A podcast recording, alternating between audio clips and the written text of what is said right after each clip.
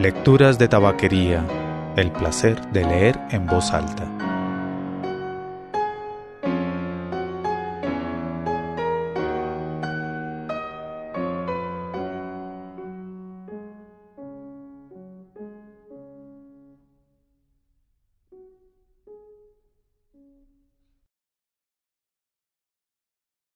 La mejor opción para Colombia, por Peter Vincent, en The New York Times. Soy Mauricio Duque Arrubla. Bienvenidos a Lecturas de Tabaquería. Esta semana con especiales o lecturas dedicadas al acuerdo, a los acuerdos de paz entre las FARC y el gobierno colombiano. En 1983, los guerrilleros de las Fuerzas Armadas Revolucionarias de Colombia, FARC, le quitaron la vida a Alberto Uribe en un intento de secuestro que salió mal. Dos décadas más tarde, el hijo de Alberto Uribe, Álvaro, sería presidente de Colombia de 2002 a 2010 y llevaría al gobierno a una guerra civil contra el grupo insurgente al que responsabilizaba de la muerte de su padre. La despiadada campaña de captura o muerte llevada a cabo por Álvaro Uribe debilitó lo suficiente a las FARC para forzarlas a entablar negociaciones. Los diálogos comenzaron en 2012 con el sucesor de Uribe, el presidente Juan Manuel Santos.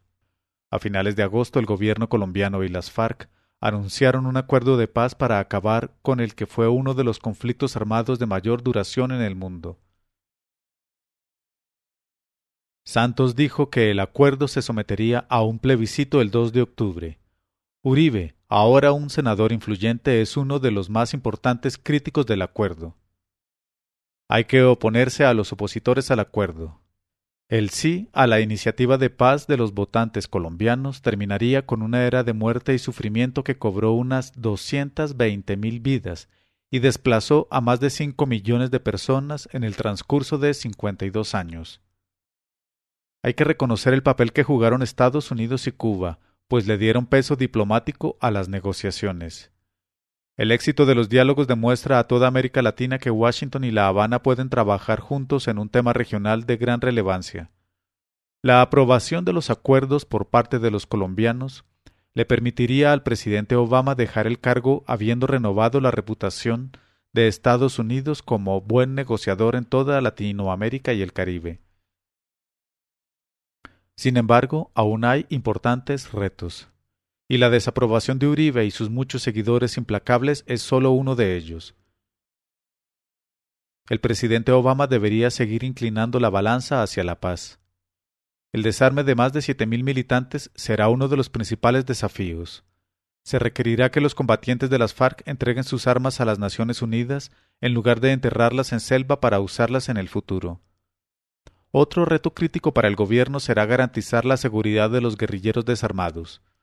A pesar del terrible daño que las FARC causaron a la sociedad colombiana, el gobierno debe evitar que los ciudadanos hagan justicia por mano propia contra los miembros del grupo guerrillero. La mayoría de los colombianos se ha visto afectada por la guerra y muchos critican abiertamente la que consideran una amnistía contra los crímenes atroces de las FARC. Los sondeos antes del plebiscito de octubre fluctúan ampliamente. Encuestas recientes reflejan a una población dividida. Cerca de un tercio de los votantes se inclinan por el sí, un tercio por el no y el otro tercio no se ha decidido. Conforme a los términos del acuerdo que sigue un modelo establecido por el desarme de 2006 de un violento grupo de paramilitares de derecha, las Autodefensas Unidas de Colombia, conocidas como las AUC, los guerrilleros de las FARC participarían en un proceso de justicia transicional. Al entregar sus armas y confesar sus delitos en audiencias públicas, en las cuales los fiscales y las víctimas tendrían la oportunidad de hacer interrogatorios e impugnar las declaraciones de los miembros de las FARC, los guerrilleros evitarían largas sentencias de prisión. Aquellos que cometieron delitos graves como secuestro y homicidio serían sentenciados a entre cinco y ocho años de libertad condicional y servicio comunitario. Habría indultos por delitos menores como el narcotráfico. Santos ha insistido en que no habrá inmunidad para los peores infractores de las FARC. Los guerrilleros que no admitan sus delitos serán procesados y pasarán hasta veinte años tras las rejas. Los miembros de las FARC que regresen al combate activo o al narcotráfico acabarán por enfrentar su peor miedo, la extradición a Estados Unidos. El Plan Colombia de Washington, que comenzó en el año 2000 y ha cambiado de nombre en varias ocasiones, ha condicionado de manera efectiva la ayuda militar y diplomática a cambio de la extradición de algunos miembros de las FARC y algunos capos del narcotráfico. Muchos combatientes de las FARC han sido acusados en Estados Unidos por homicidio, secuestro, terrorismo y narcotráfico. La amenaza de la extradición es un arma poderosa en manos del gobierno colombiano. Las acusaciones en Estados Unidos tienen como consecuencia fuertes condenas en cárceles de máxima seguridad, donde los miembros de las FARC están aislados de sus camaradas y carecen de poder o influencia. El principal reto al que se enfrentará el gobierno es incorporar a los exguerrilleros a la sociedad, pues la gran mayoría de ellos son analfabetas y carecen de habilidades básicas para desempeñar un trabajo. El gobierno establecerá y financiará programas de reincorporación en los que invitará a los excombatientes a inscribirse en escuelas y talleres para aprender los fundamentos de la vida en una sociedad pacífica.